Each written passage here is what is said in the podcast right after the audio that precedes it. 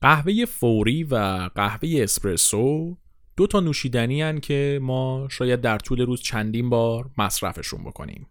داستان اسپرسو پیچ و خمای زیادی داره. اما شاید یکی از جالبترین بخشای تاریخ قهوه داستان درست شدن قهوه فوری باشه. چون اسم مخترع قهوه فوری که امروز ازش استفاده می‌کنیم جورج واشنگتن بود. سلام به قسمت چهاردهم چیزکست خوش اومدین. تو این پادکست من ارشی عطاری برای شما از تاریخ چیزها میگم. چیزایی که زمانی استفاده نمی کردیم امروز استفاده می کنیم و شاید در آینده هم ازشون استفاده بکنیم.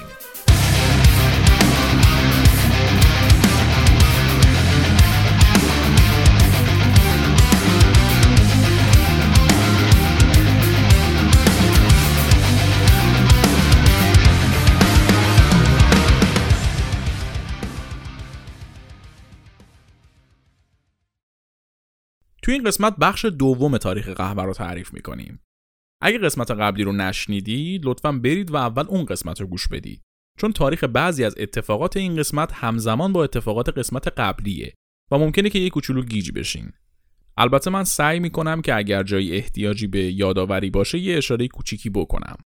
توی قسمت قبل ما تاریخ قهوه رو از زمان کشف و تبدیل شدنش به نوشیدنی تا اوایل قرن بیستم تعریف کردیم. گفتیم که چیا به قهوه گذشت و قهوه باعث چه اتفاقات مهمی توی دنیا شد و کلا چی شد که اصلا بشر قهوه خور شد. داستان ما رسید به قرن بیستم.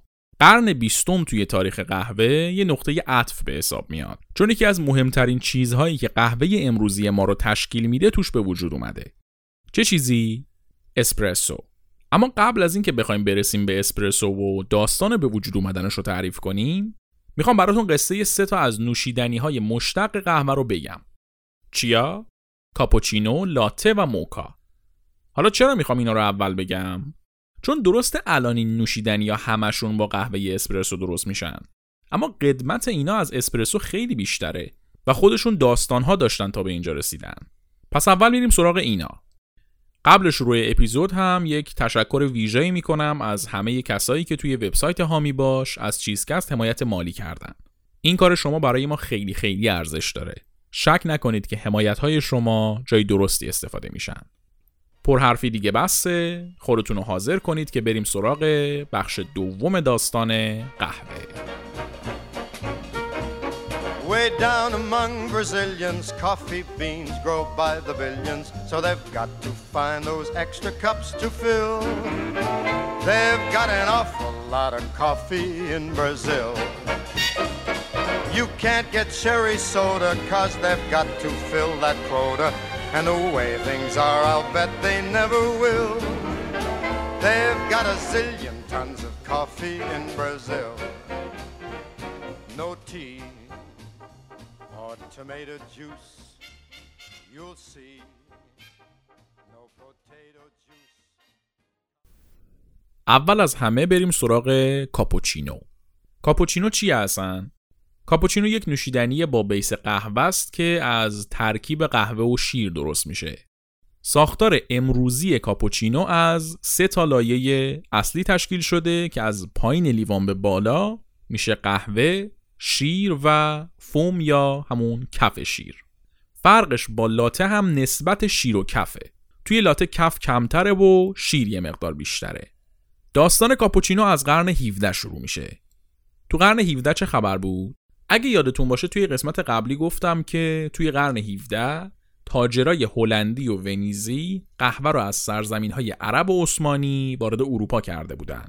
و بابا بودان هم دونه های قابل کشت قهوه رو برده بود هند. یکم بعدش هم هلندیا توی یه سری جزیره توی آسیای جنوب شرقی زمین زراعی قهوه ساخته بودن و مشغول تأمین قهوه اروپا بودن. تو قسمت قبل اینا رو کامل توضیح دادیم دیگه من تکرارشون نمی‌کنم. توی همین دورانی که هلند کم کم داشت توی بازار قهوه یه حرفی واسه گفتن پیدا می‌کرد یک سلطان عرب زد به سرش که حمله کنه به سمت غرب. ارتشش رو جمع می‌کنه و می‌زنه به کوه و دشت میره و میره تا می‌رسه به وین پایتخت اتریش امروز جنگ بین وینی ها و اعراب شروع میشه اسبا سم میکوبن شمشیرا هوا میرن فریادا بلند میشن خونها ریخته میشن از گرد و خاکی که اسباب هوا کرده بودن چش چشو نمی‌دید. سپاه عرب تقریبا داشت برنده جنگ می‌شد.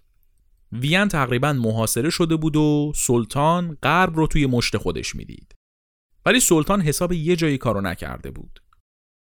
سپاه قوی و استراتژیک حمله و اسبای تازه نفس همشون عالیان ولی امان از اون روزی که یه نفوذی بین سپاه باشه. توی اون دوران کشورهای اروپایی یه اتحادی با هم داشتن. وینی ها هم تصمیم گرفتن یکی رو بفرستن تا بره و از ارتشای دول دیگه نیروی کمکی بیاره. اما مگس از معاصره سپاه عرب نمی‌تونست رد شه چه برسه به آدم چه کنیم؟ چیکار کنیم؟ یهو یه نفر پیدا شد که گفت چاره کار دست منه. من درست وینیم ولی سالها بین ترکا و عربا زندگی کردم و زبونشون رو می‌دونم. لباس سپاه عرب رو میپوشم و خیلی ریلکس از بینشون رد میشم و کسی هم بهم به شک نمی‌کنه.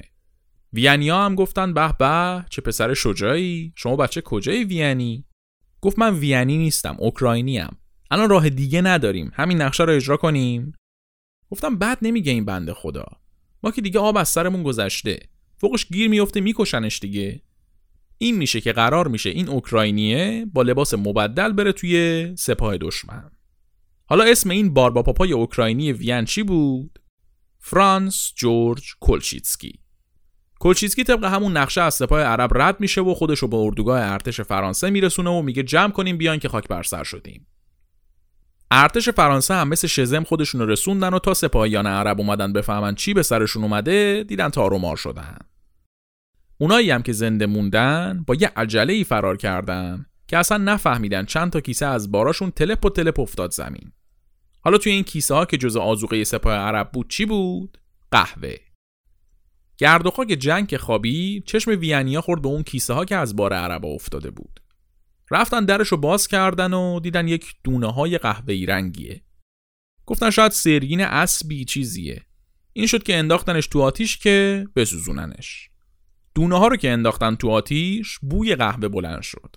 کلشیتسکی که یه اون بین ترکا و عربا زندگی کرده بود و قهوه رو میشناخت تا بو به مشامش خورد بدو بدو اومد گفت نسوزون برادر من نسوزون مومن این قهوه است حیفه. وینیا هاج و واج همدیگه رو نگاه کردن. قهوه چیه دیگه؟ کلشیتسکی گفت حالا بعدا میگم بهتون اینو فعلا نسوزونین. من برش میدارم اگه کسی نمیخوادش. این شد که کلشیتسکی با این دونه ها که از سپاه دشمن مونده بود برگشت وین.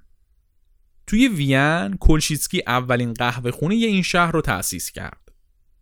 روش دم کردن قهوه و سرو کردنش هم که از قبل بلد بود. گفتیم دیگه بین ترکا زندگی کرده بود. قهوه کلشیتسکی هم مثل ترکا با شکر قاطی می‌شد. این میشه که قهوه برای اولین بار توی قرن 17 می‌رسه به وین. وینیا که به واسطه کلشیتسکی با قهوه آشنا شدن کلی خوششون اومد ازش. اما دو تا مشکل داشتن باهاش. اولا خوششون نمیومد لرد و تهمونده جامد قهوه بیاد تو دهنشون. واسه همین قهوه رو از یه صافی میگذروندن و فیلترش می‌کردن. پس یه جورایی این قهوه فیلتر شده امروزی که با فرنچ پرس یا قهوه ساز حاضر میشه رو جرقه اولش رو وینیا زدن. اما مشکل دوم وینیا با قهوه مهمتر بود. وینیا از طعم قهوه خالی خوششون نمی اومد. به نظرشون انگار خام بود، ناقص بود. این شد که شروع کردن به اضافه کردن شیر و خامه به قهوهشون. اینجوری شد که برای اولین بار شیر به قهوه اضافه شد. حالا اسم این نوشیدنی جدید و چی گذاشتن؟ Kapuziner. حالا چرا اسمش شد Kapuziner؟ عرض می‌کنم خدمتتون.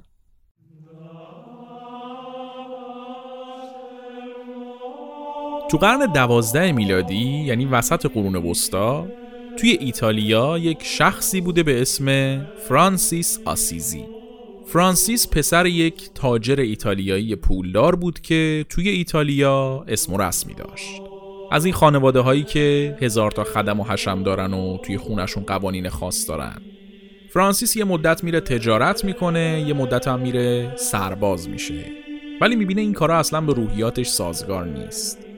یه روز که داشته توی خیابون راه می‌رفته یه آدم جزامی رو می‌بینه. کلی تحت تاثیر قرار می‌گیره و تصمیم می‌گیره که توی مرکز نگهداری از جزامیا کار کنه. خانوادش که خیلی مرفه و پرفیس و افاده بودن خیلی این کار فرانسیس بهشون برمیخوره. این میشه که یه دادگاه خانوادگی تشکیل میدن و فرانسیس رو به اخراج از خونه محکوم می‌کنن. فرانسیس از خونه پدریش هیچ چی بر نمیداره. حتی لباس هم برای خودش بر نمیداره. و واسه اینکه برهنه نباشه یه تیکه گونی قهوه‌ای رنگ رو تنش می‌کنه. یکم که میگذره تصمیم می‌گیره تمام زندگی خودش رو وقف دین مسیحیت بکنه. توی شهر میگشته و موعظه می‌کرده و از انجیل حرف می‌زده. توی فقر مطلق دست و پا می‌زده و تنها کاری که می‌کرده عبادت و موعظه بوده. کم کم یه سری شاگرد و هوادارم پیدا می‌کنه و یه فرقه مسیحی درست می‌کنه به اسم فرانسیسکن. اون گونی که تنش می‌کرد هم میشه لباس اعضای این فرقه. همشون یه ردای قهوه‌ای رنگی تنشون می‌کردن.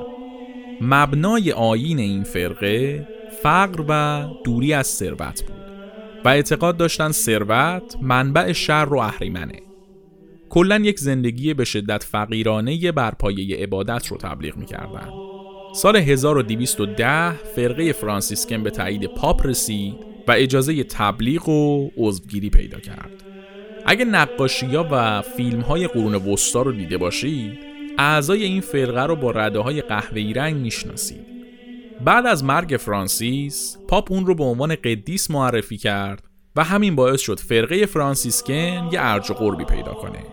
کم کم فرقه فرانسیسکن بزرگ و بزرگتر شد. از همه جای دنیا عضو پیدا کرد و همه جا می‌تونستی اعضای این فرقه رو با رده های قهوه‌ای رنگشون ببینی. تا اینکه 300 سال بعد توی قرن 16 یه اختلاف نظرایی بین اعضاش به وجود اومد. توی این چند قرن مسیر فرقه فرانسیسکن از چیزی که خود فرانسیس قدیس ایدش داده بود خیلی فاصله گرفته بود و شکل دیگه ای پیدا کرده بود. بین این فرانسیسکنا یه سریا پیدا شدن که معترض بودن و می‌گفتن باید فرانسیس قدیس رو الگو قرار بدیم و روش اون رو اجرا کنیم. این افراد معترض کم کم زیاد و زیادتر شدن و یه گروه جدا تشکیل دادن. اعضای اکثریت فرقه این گروه معترض و تحت فشار گذاشتن و اونا هم برای حفظ جونشون زندگی مخفیانه رو ترجیح دادن. این شد که این افراد معترض تصمیم گرفتن برای اینکه شناخته نشن به رداهای قهوه‌ایشون یه کلاه بلند کیسه ای هم اضافه بکنن. یه کلاه مثل کلاه سویشرتای امروزی. این کلاه رو که میکشیدن رو سرشون تا روی دماغشون رو میپوشوند و صورتشون شناسایی نمی‌شد. این رداهای کلاهدار قهوه‌ای شد لباس این گروه معترض. اسم این گروه هم به خاطر کلاهی که روی سرشون میذاشتن شد کلاهداران. حالا کلاه به ایتالیایی میشه کاپوچیو. در نتیجه اسم این گروه شد فرقه کاپوچین. توی ایران البته بهشون می‌گفتن کبوشی. کلمه کشیش هم از همین اسم مشتق شده. کاپوچین ها خیلی مهم بودن. همه جا بودن. توی همه شهرهای دنیا می‌تونستی با رده های کلاهدار قهوه‌ایشون ببینیشون. کم کم کاپوچین ها تبدیل شدن به یک فرقه مهم مسیحیت. حالا این توضیحاتی که دادم رو توی ذهنتون داشته باشی؟ وقتی توی قرن 18 وینی ها توی اتریش شیر رو به قهوه اضافه کردن دیدن رنگ قهوه کم رنگ تر شد و شد شبیه همون رداهای کلاهدار کاپوچین ها این شد که اسمش رو گذاشتن Kapuziner که به زبان آلمانی همون کاپوچین می‌شد. بعد این نوشیدنی و ترکیبش که به ایتالیا رسید و ایتالیایی یا فهمیدن ریشه اسمش از کجاست گفتن اینکه ریشش ایتالیاییه چرا اصلا همون رو صدا نکنیم این شد که این نوشیدنی توی ایتالیا اسمش شد کاپوچینو ایتالیایی کاپوچینو رو بهتر و بهتر کردن و نسخه نهاییش شد یه لایه قهوه، یه لایه شیر و یه لایه کف. این شد که کاپوچینو یه تر و تمیز توی ایتالیا به وجود اومد و شد جز نوشیدنی های محبوب ایتالیایی ها.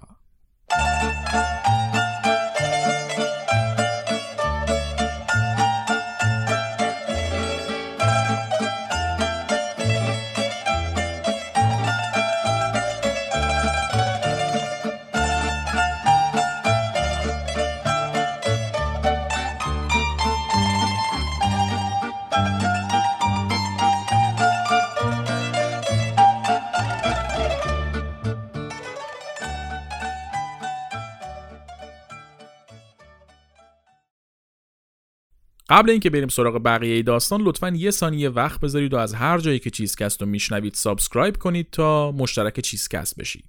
شنیدن چیزکست همیشه رایگان بوده و رایگان باقی میمونه. یعنی شما بدون پرداخت حتی یک ریال می‌تونید به چیزکست گوش بدید. اما ساختن چیزکست برای ما هزینه برداره هزینه های مثل تجهیزات، ضبط، تهیه منابع جدای از اینم برای انتشار پادکست باید یک مبلغی رو به میزبان پادکست بدیم که سالی 108 دلار هزینه برمیداره. این هزینه ها به عشق روایت داستانهای چیزکست از بودجه شخصی ما پرداخت میشه. اما اگر دوست داشته باشید شما هم می‌تونید با حمایت مالی از ما توی سایت هامی باش به ما توی تولید چیزکست کمک کنید. ما هیچ توقعی از شما برای حمایت نداریم و حمایت از چیزکست کاملا اختیاریه. ولی اگر تصمیم بگیرین که ازمون حمایت مالی کنید خب کلی خوشحالمون می‌کنید و بهمون برای ادامه دادن انگیزه می‌دید.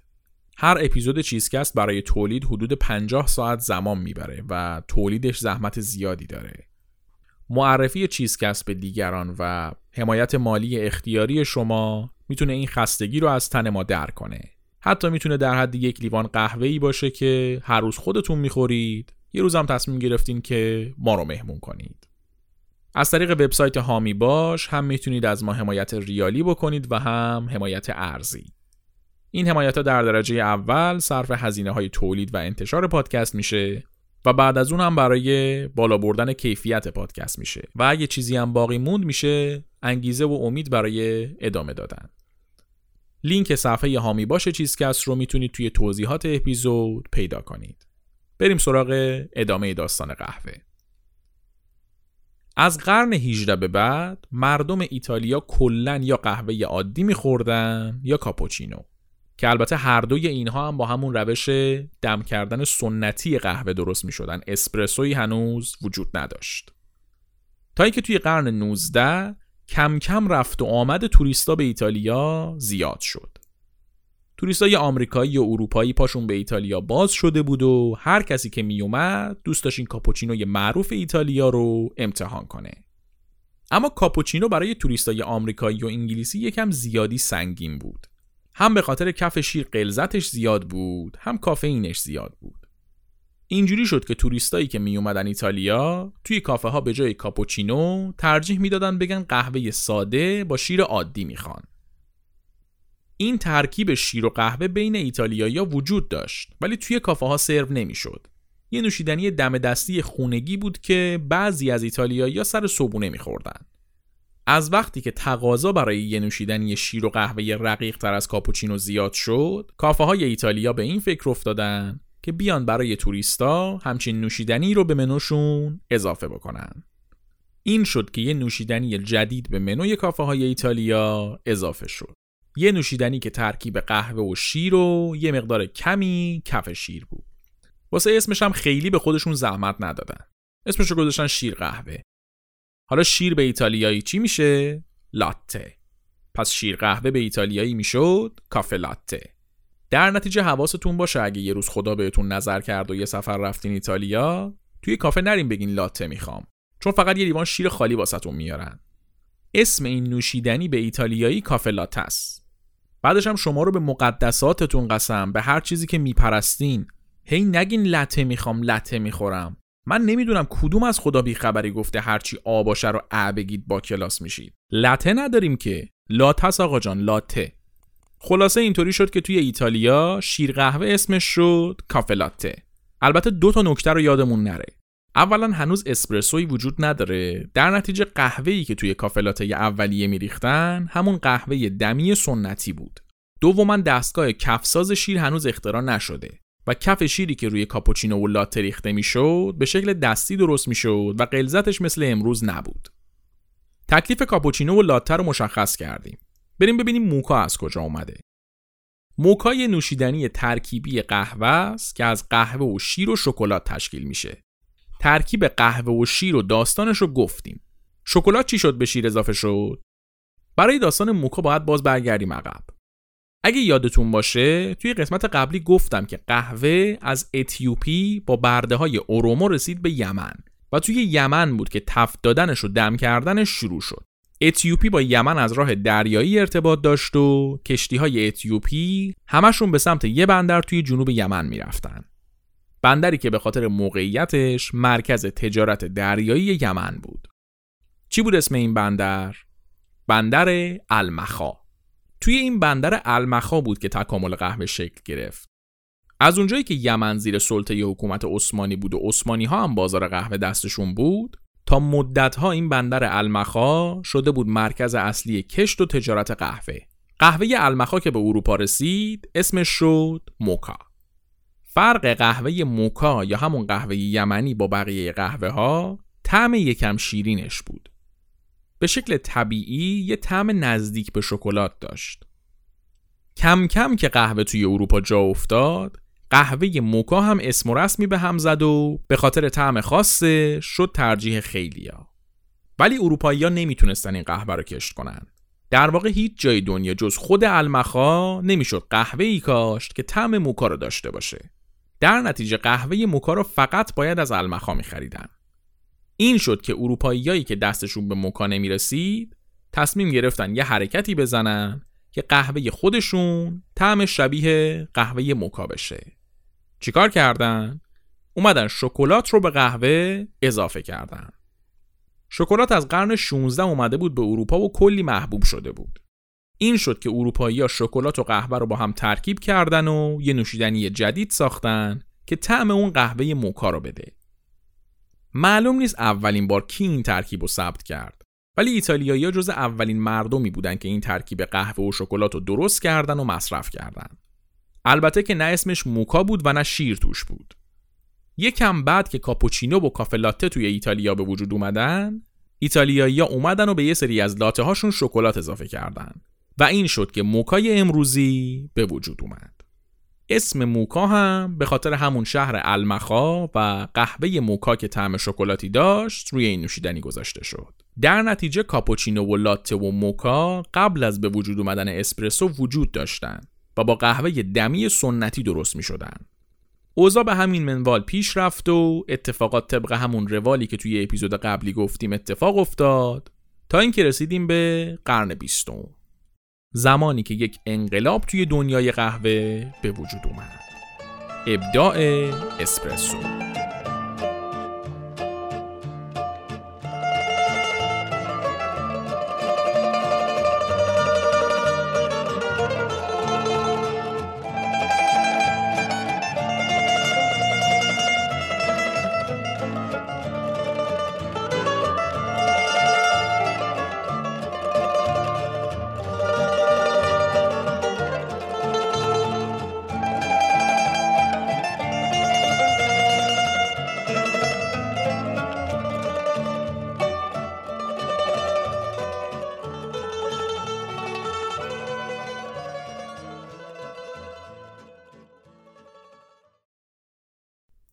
رست قهوه یک مرحله مهم توی فرایند تولید قهوه است.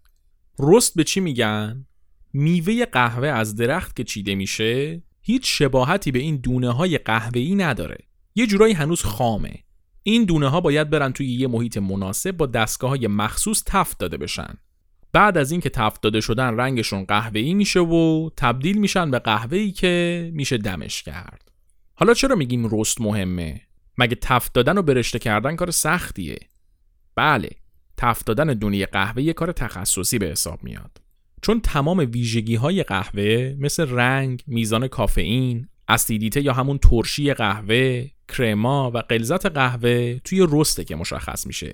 در نتیجه یه قهوه خوب رو یه رستر خوب درست می‌کنه. هر رستری هم یه جورایی امضای خودشو داره. ممکنه طعم قهوه دوتا روستر که از یه دونه قهوه استفاده کردن با همدیگه زمین تا آسمون فرق بکنه. نه که یکی بد باشه اون یکی خوبا می‌تونن هر دوشون خوب باشن ولی با هم متفاوت باشن. سلیقه شماست که یه روستر خوب و به یه روستر خوب دیگه ترجیح میده. لویا اسپانسر این قسمت چیزکست؟ یک فروشگاه آنلاین قهوه رست شده است. یعنی میان مواد اولیه رو اون میوه های سبز و قرمز قهوه رو از کشورهای مثل برزیل و ویتنام و کلمبیا وارد می‌کنن بعد خودشون طبق فرایندهای کنترل شده تفت میدنش تا قهوه‌ای بشه. اصطلاحا رست می‌کنن قهوه رو. قهوه هاشون همه شناسنامه داره و رستشون هم استاندارد و دقیق انجام میشه. بعد از رست هم چند مرحله تست انسانی و آزمایشگاهی انجام میدن تا کیفیت قهوه تضمین بشه. در نتیجه قهوه‌ای که دست شما یه مشتری می‌رسه تازه و با کیفیته. هم فروش خورده برای مشتریایی مثل من و شما دارن هم فروش عمده برای کافه ها و رستوران ها و هتل انواع و اقسام قهوه رست شده و رست نشده دمی و قهوه فوری هم دارن و محصولشون بدون واسطه از رستری به دست مشتری می‌رسه. چالش خریدن قهوه خوب پیدا کردن رستری با کیفیته. بعد از اون دیگه انتخاب به عهده سلیقه شماست. لینک وبسایتشون رو توی توضیحات این اپیزود می‌ذارم. اسپانسر این قسمت چیزکست فروشگاه قهوه لویا. بریم سراغ داستان اسپرسو. اسپرسو یک نوع نوشیدنیه که از قهوه های معمولی درست میشه. در نتیجه دونه قهوه‌ای به اسم اسپرسو وجود نداره. چیزی که اسپرسو رو از باقی قهوه ها جدا می‌کنه روش دم کردنشه. در اصل اسپرسو یک متد حاضر کردن قهوه است تا یه قهوه جدا. این که این متد چیه و چجوریه رو بذارید توی داستانش براتون میگم. داستان اسپرسو همونطوری که می‌تونید حدس بزنید از ایتالیا شروع میشه. اگه یادتون باشه هم توی قسمت قبلی هم توی این قسمت چندین بار گفتیم که ابداع اسپرسو توی قرن بیستم بود که اتفاق افتاد. اما ریشه داستان اسپرسو برمیگرده به اواخر قرن 19. سال 1884 یه آقای ایتالیایی اهل تورین به اسم آنجلو ماریاندو متوجه یه مشکل اساسی توی حاضر کردن قهوه میشه. این زمان زیاد توی قرون گذشته خیلی به چشم نمی اومد ولی از قرن 19 کم کم داشت دردسر می‌شد. چرا؟ چون با انقلاب صنعتی و رشد تکنولوژی زندگی بشر افتاده بود رو دور تند. ده دقیقه معطل شدن برای انسان قرن 19 همی با انسان قرن 18 همی خیلی فرق داشت. آدما کم کم مجبور بودن همه کار رو رو دور تند انجام بدن. همین قضیه واسه غذا پختن هم وجود داشت. توی اپیزود هفتم که تاریخ همبرگر رو گفتیم مفصل این جریان تند شدن زندگی رو توضیح دادیم. توی آخرای قرن 19 که این آقای ماریاندو داشت زندگی می‌کرد کم کم این مسئله سرعت داشت مهم می‌شد. این شد که ماریاندو به فکر یه متدی افتاد که باهاش قهوه سریعتر حاضر بشه. ایده ماریاندو این بود که به وسیله فشار بخار آب فرایند دم کشیدن رو سریعتر بکنه. اما خودش به فکر ساختن دستگاهی که این کارو بکنه نیفتاد و فقط ایدهش رو مطرح کرد. چند سال بعد دو نفر پیدا شدن که این ایده رو عملی کنن. نفر اول لویجی بتسرا بود و نفر دوم دزیدریو پاوونی. اینا هر کدوم جدا جدا یه سری دستگاه ساختن که با استفاده از بخار آب که فشار خیلی زیادی داشت قهوه رو خیلی سریع دم می‌کرد. در واقع بخار آب با فشار خیلی زیاد از دونه های آسیاب شده ی قهوه رد می‌شد و به خاطر فشار بالا واکنشی که باعث دم کشیدن قهوه بود سرعت خیلی زیادی می گرفت. اینطوری قهوه خیلی سریعتر حاضر می شد. حاضر کردنش در حد چند ثانیه زمان می برد. دستگاهی که بتسرا طراحی کرده بود از لحاظ طراحی خیلی تر و تمیز و کاربردی بود. ولی بتسرا پول نداشت که بخواد دستگاهش رو عرضه کنه. پاوونی اون یکی مخترعه هم طرح و دستگاهش رو داشت هم پولش رو. این دوتا بعد از یه مدت تکی کار کردن شروع کردن با همدیگه کار کردن. بعد از کلی کار کردن روی طراحی و تولید دستگاه بالاخره محصول نهاییشون حاضر شد. یه دستگاه قهوه ساز که قهوه رو با بخار آبی که فشارش خیلی بالاست درست می‌کرد. سال 1906 این دوتا میان محصولشون رو توی نمایشگاه بین المللی میلان عرضه می‌کنن و اسمشو چی می‌ذارن؟ کافه اسپرسو. اسپرس توی زبون ایتالیایی دوتا معنی میده. هم میشه بیرون روندن با فشار مایع و گاز هم میشه سری کار کردن. قهوه اسپرسو هر دوتای این معنی ها رو پوشش می‌داد. هم سریع درست می‌شد هم فرایند درست شدنش عبور بخار آب با فشار بالا از بین دونه های قهوه و بیرون زدن قهوه دم شده با فشار از اون طرف بود. اسپرسو برای مردم دنیا یه محصول انقلابی شد. دیگه می‌شد با سرعت خیلی بالا در حد چند ثانیه قهوه دم کرد. توی دنیایی که سرعت حرف اولو می‌زنه همچین محصولی کل بازی رو عوض کرد. چیزی نگذشت که اسپرسو شد محبوب ترین قهوه‌ای که توی کافه ها سرو می‌شد. مشتری وقتی میومد سفارش می‌داد تا میومد بقیه پولش رو بگیره قهوهش حاضر بود اسپرسو به خاطر سرعت بالای حاضر شدنش کاربردش از قهوه سنتی دمی بیشتر شد و دیگه برای کاپوچینو و لاته و موکا هم از اسپرسو استفاده می‌کردن از طرفی هم به خاطر فشار بالا کافئین بیشتری از قهوه به آب می‌رسید و اسپرسو کافئین زیادتری از بقیه قهوه ها داشت برای همین این اسپرسو رو توی فنجونای کوچیکتر میریختن این اسپرسویی که داریم در موردش حرف می‌زنیم خیلی پاشو از مرزای ایتالیا اونورتر نذاشته بود که سال 1939 جنگ جهانی دوم شروع شد. زمان جنگ جهانی دوم قهوه انقدر برای آمریکایی‌ها مهم بود که دولت آمریکا حتما باید برای سربازاش قهوه میفرستاد. اصلا سربازا بدون قهوه نمی‌تونستن زندگی کنن. قهوه انقدر با زندگیشون عجین شده بود که کنار گذاشتنش غیر ممکن بود. اما قهوه‌ای که آمریکایی‌ها میخوردن اسپرسو نبود. همون قهوه فیلتر شده یه معمولی بود. همونی که با ریختن مستقیم آب روی دونه های قهوه‌ای که روی صافی بودن درست می‌شد. کافئین این قهوه خیلی کمتر از اسپرسو بود و طعمش هم تلخی خیلی کمتری نسبت به اسپرسو داشت. آمریکایی‌ها به این نوع قهوه عادت داشتن و روزی یکی دو بار میخوردنش. اما وسط جنگ حلوا خیرات نمی‌کنن. مسلما زمانایی پیش می اومد که قهوه نرسه و سربازایی که بهشون کافئین نرسیده بود یه گوشه قنباد بگیرن. یه بار که قهوه به سربازای آمریکایی مستقر تو ایتالیا نرسیده بود سربازا گفتن آقا اینجوری نمیشه. بیایم بریم قهوه این ایتالیایی ها رو امتحان کنیم. اسپرسو چی چیه؟ همونو بریم بخوریم. مردیم از بی کافئینی. این شد که چند تاشون رفتن توی یه کافه و چند تا فنجون قهوه سفارش دادن. قهوه ها رو که براشون آوردن چشمشون خورد به فنجونای کوچیک اسپرسویی که براشون گذاشته بودن. پقی زدن زیر خنده و شروع کردن مسخره کردن که بچه سوسولا رو نگاه کن. تو فنجونای به این کوچیکی قهوه می‌خورن. گارسونه که قهوه رو براشون آورده بود یه لبخند ژکندی زد که معنیش یه جورایی می‌شد سوسول وقتی قهوه رو خوردی بهت میگم. سربازا هم اسپرسوها رو یه نفس رفتن بالا. خوردن قهوه همانا و به رعشه افتادن سربازای آمریکایی از طعم تلخ اسپرسو همان. گفتن آقا این چه زهر ماری بود؟ یعنی چی؟ چه وضعشه؟ یکم رقیق کنید اینو بابا. یه چهار تا قهوه دیگه بیارید ولی جان مادرتون یکی دیگه قابل خوردن باشه. کافه چی هم که این واکنش رو دید اسپرسوها رو ریخت توی لیوانای بزرگ و روشون آبجوش ریخت تا رقیق تر بشن و سربازای آمریکایی با دو متر قد اوف نشن. این شد که با ترکیب آب و اسپرسو یه مدل قهوه جدید به وجود اومد و ایتالیایی یا اسمشو گذاشتن قهوه آمریکایی یا کافه امریکانو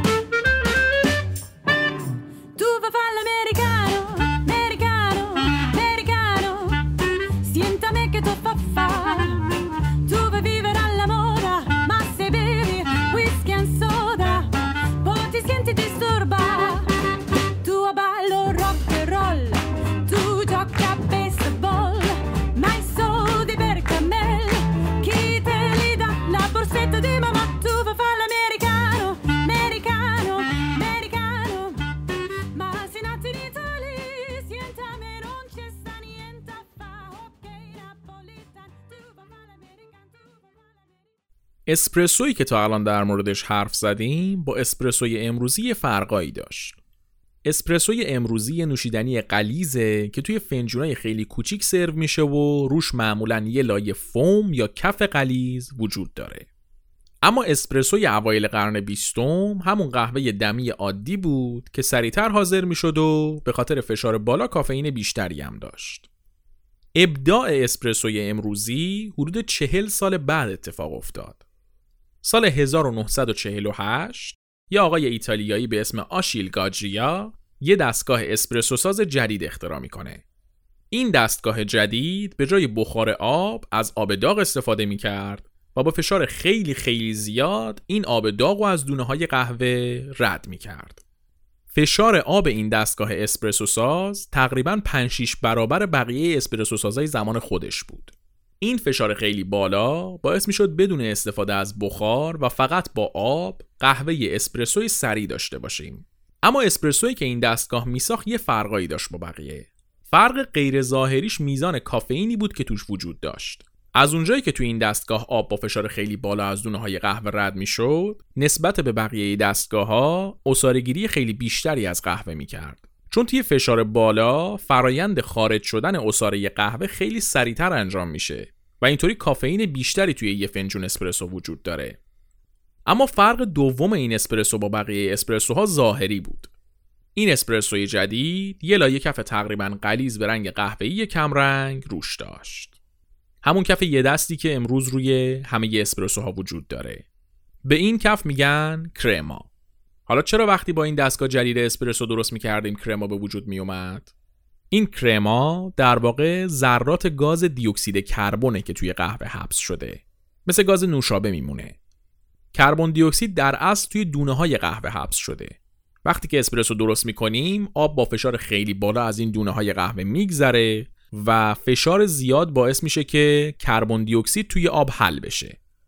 هرچی فشار بیشتر باشه کربن دی اکسید بیشتری توی آب حل میشه. تا وقتی قهوه مایع توی دستگاه اسپرسو سازه به خاطر فشار بالا کربن دی اکسید توی آب باقی میمونه. یعنی به شکل محلول در آب میمونه. وقتی قهوه از دستگاه توی فنجون ریخته میشه چون فشار هوا کمتر از فشار داخل قهوه سازه این ذرات کربن دی اکسید دیگه به شکل محلول در آب نمیمونن. این میشه که میان روی سطح مایع جمع میشن. از طرفی هم چون مولکولای آب همبار مثبت دارن هم منفی و اصطلاحا بهشون میگن دو قطبی مدام در حال جذب کردن هم دیگن. همین ویژگی باعث میشه که کربن دی اکسیدی که آزاد شده روی سطح قهوه به دام بیفته و تا یه زمان تقریبا طولانی از سطح آب جدا نشه. این کربن دی اکسیدی که روی سطح قهوه میمونه یه کف خیلی خوش رنگ و قلیز می‌سازه که همون کرمای ماست. حالا کربن دی اکسید اصلا چطوری رفته تو دونه های قهوه؟ همه چیز از مرحله رست کردن قهوه شروع میشه. گفتیم دیگه رست کردن یعنی تفت دادن اون دونه های سبز و قرمز قهوه و تبدیل کردنشون به دونه های قهوه ای رنگ. رست یک قهوه خیلی توی کیفیت اون قهوه تاثیر داره و کلی از فاکتورهایی که طعم یک قهوه رو مشخص می‌کنن به رست بستگی دارن. یکی از این فاکتورها همین کربن دی اکسیده توی فرایند رست کردن کربن دی اکسید به عنوان محصول جانبی تولید میشه و توی دونه های رست شده قهوه حبس میشه. با گذشت زمان کم کم این کربن دی اکسید توی دونه ها کم میشه. واسه همینه که قهوه تازه کرمای قلیزتر و بیشتری به شما میده. در نتیجه برای کرمای خوب و کیفیت خوب قهوه تازه بودن قهوه و رست خوب خیلی مهمه. روژ کافی یک فروشگاه قهوه آنلاینه که قهوه رست شده میفروشه. قهوهاشون از اقصا جهان وارد میشه و توسط خودشون رست میشه. توی سایتشون می‌تونید طبق سلیقتون فاکتورهای لازم و مشخص کنید و قهوه‌ای که دنبالشید و پیدا بکنید. فاکتورهایی مثل نوع آسیاب، میزان کرما، میزان کافئین، ترشی، تلخی، غلظت، کشور مبدع. در نتیجه مشتری معمولی مثل من که متخصص قهوه نیستم می‌تونه اطلاعات لازم و درباره قهوه‌ای که دنبالش وارد کنه و چیزی که می‌خواد و بخره. محصولاتشون هم فقط قهوه نیست. بسته های هدیه دارن، لوازم جانبی مثل آسیاب و اسپرسو ساز دارن، یه سری دمنوشای گیاهی مثل چای ماسالا و ماچا دارن. اینا رو همه رو می‌تونید از وبسایتشون سفارش بدید. لینک وبسایتشون رو توی توضیحات اپیزود می‌ذارم. یه سری بهشون بزنید فکر می‌کنم که براتون جالب باشه. اسپانسر این قسمت چیزکست فروشگاه قهوه روژ کافی. بریم سراغ ادامه داستانمون. این دستگاه اسپرسو ساز جدید وقتی اختراع شد مردم همه به اون آقای گاجیا همون مخترع دستگاهه گفتن اه اه اه چرا قهوت روش کف داره گاجیا هم تهدید رو به فرصت تبدیل کرد و گفت اصلا ویژگی قهوه من همینه اصالت قهوه رو نشون میده این کف این نشون میده دستگاه من قهوه خالص درست می‌کنه. بعدش هم شروع کرد توی تبلیغاتش از کلمه crema برای این کف استفاده کرد. crema توی ایتالیایی میشه خامه. توی تبلیغاتش میگفتش که قهوه سازش قهوه طبیعی با crema ی طبیعی می‌سازه. در واقع crema ساختن رو option مثبت قهوه سازش معرفی کرد. زحماتش هم نتیجه داد. اسپرسوی متفاوت گاجیا که هم کافئین بیشتری داشت و هم crema ی خوش رنگ به سال نکشید که جای اسپرسوی قدیمی رو توی اکثر کافه های ایتالیا گرفت. بعدش هم رفت به کشورهای همسایه و بعدش هم کل اروپا و کل دنیا. تا آخر دهه 60 میلادی دیگه هر جای دنیا که توش اسپرسو نوشیده می‌شد اسپرسو رو فقط به شکل قهوه‌ای که گاجیا ساخته بود میشناختن. این شد که اسپرسوی افسانه‌ای که امروز می‌شناسیم شد پایه همه نوشیدنی های قهوه محور. Thank you.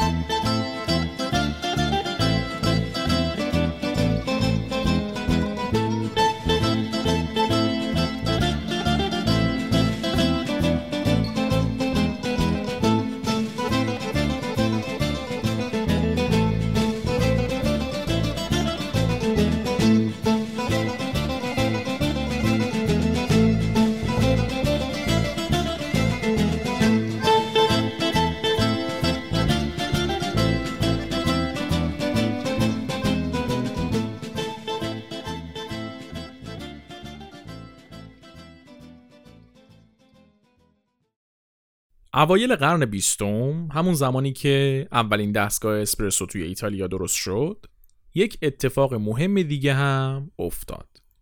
یک آقایی به اسم جورج واشنگتن اومد و یک محصولی رو معرفی کرد به اسم قهوه فوری. این جورج واشنگتن اون جورج واشنگتن نیستا این یه مخترع بلژیکی بوده اسمش فقط با اون یکیه. قهوه فوری تا قبل از اونم اختراع شده بودا. ولی جورج واشنگتن اولین کسی بود که با یه بازاریابی خوب تونست بین مردم جاش بندازه. یه شانسی هم که آورد این بود که یکم بعد از معرفی محصولش جنگ جهانی اول شروع شد. ارتش آمریکا هم که لنگ قهوه بود کلی از قهوه فوری واشنگتن رو خرید واسه سربازا. بعد از جنگ هم سربازایی که از جنگ برگشته بودن عادت خوردن قهوه فوری رو ادامه دادن. کم کم قهوه فوری جاشو توی دل جامعه آمریکایی باز کرد. گذشت و گذشت تا اینکه توی دهه سی میلادی کمپانی بزرگ نستله وارد بازار قهوه فوری شد و قهوه فوری خودش رو عرضه کرد. اسمش رو فکر کنم همتون شنیدین. نسکافه. ورود نسکافه به دنیای قهوه همانا و رشد محبوبیت قهوه فوری توی دل جامعه آمریکایی و اروپایی همان. کم کم قهوه فوری توی دنیا تبدیل شد به یکی از اصلی ترین محصولات روزمره. طوری که امروز تقریبا نصف جهان قهوه فوری رو به قهوه دمی ترجیح میدن. من به شخصه از این قاعده مستثنام البته. من همیشه و در هر موقعیتی قهوه دم شده رو به قهوه فوری ترجیح میدم. حیف عطر و طعم قهوه دمی نیست واقعا. بگذاریم. از بعد از جنگ جهانی دوم اسپرسو از ایتالیا به کل جهان رسید و توی تمام جاهایی که قهوه میخوردن جاپای خودش رو محکم کرد کم کم اون داستان برندسازی و franchising ی که برای دنیای fast اتفاق افتاده بود سراغ قهوه هم اومد و برندای بزرگی مثل استارباکس سر و کلشون توی دنیای غرب پیدا شد این شد که بازار قهوه روز به روز بزرگتر و بزرگتر شد تا تبدیل شد به صنعتی که امروزه سالی 500 میلیارد دلار درآمد تولید می‌کنه. قهوه زندگی ما رو سریع کرد. مغزمون رو فعال کرد. کلی انگیزه واقعی و غیر واقعی بهمون داد و همیشه کمک کرد بیشتر از تواناییمون از خودمون کار بکشیم. قهوه حالمون رو خوب کرد و باعث شد خیلی وقتا حال بقیه رو هم خوب بکنیم. آینده قهوه برعکس رنگش خیلی خیلی روشنه. بالا بریم پایین بیایم بشر از وقتی که دستش به قهوه رسیده ولش نکرده و نمی‌کنه. تنها اتفاق بدی که ممکنه واسه قهوه بیفته اینه که دولت ها کافئین و جز مواد محرک غیر مجاز بذارن و قهوه بره جز مواد مخدر. که اگر این اتفاقم بیفته کسی که بخواد قهوه بخوره قهوهشو می‌خوره چیزی که صد درصد مشخصه اینه که قهوه به سرنوشت آدما گره خورده و تا ابد بیخریششونه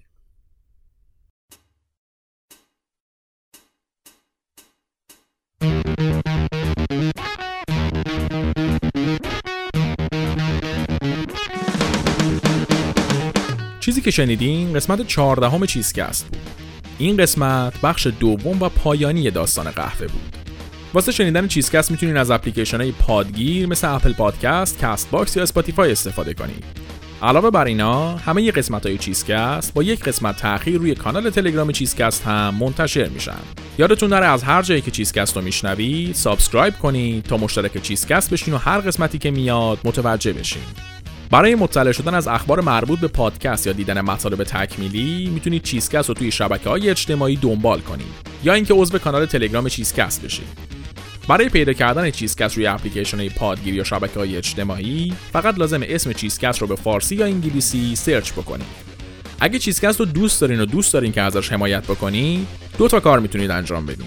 اول اینکه چیزکست رو به دوستاتون معرفی بکنید و دوم اینکه اگر دلتون خواست توی سایت حامی باش از ما حمایت مالی بکنید. در ضمن نظر دادن رو فراموش نکنید. واسه نظر دادن هم می‌تونید از بخش کامنت های شبکه های اجتماعی یا اپلیکیشن های پادگیر استفاده کنید. همین که می‌تونید از هشتگ چیزکست روی توییتر استفاده کنید. برای ارتباط مستقیم با ما هم می‌تونید به ایمیل چیزکست ایمیل بزنید. ممنون از اینکه شنونده چیزکست هستین منتظر قسمت بعدی با داستان یه چیز دیگه باشید.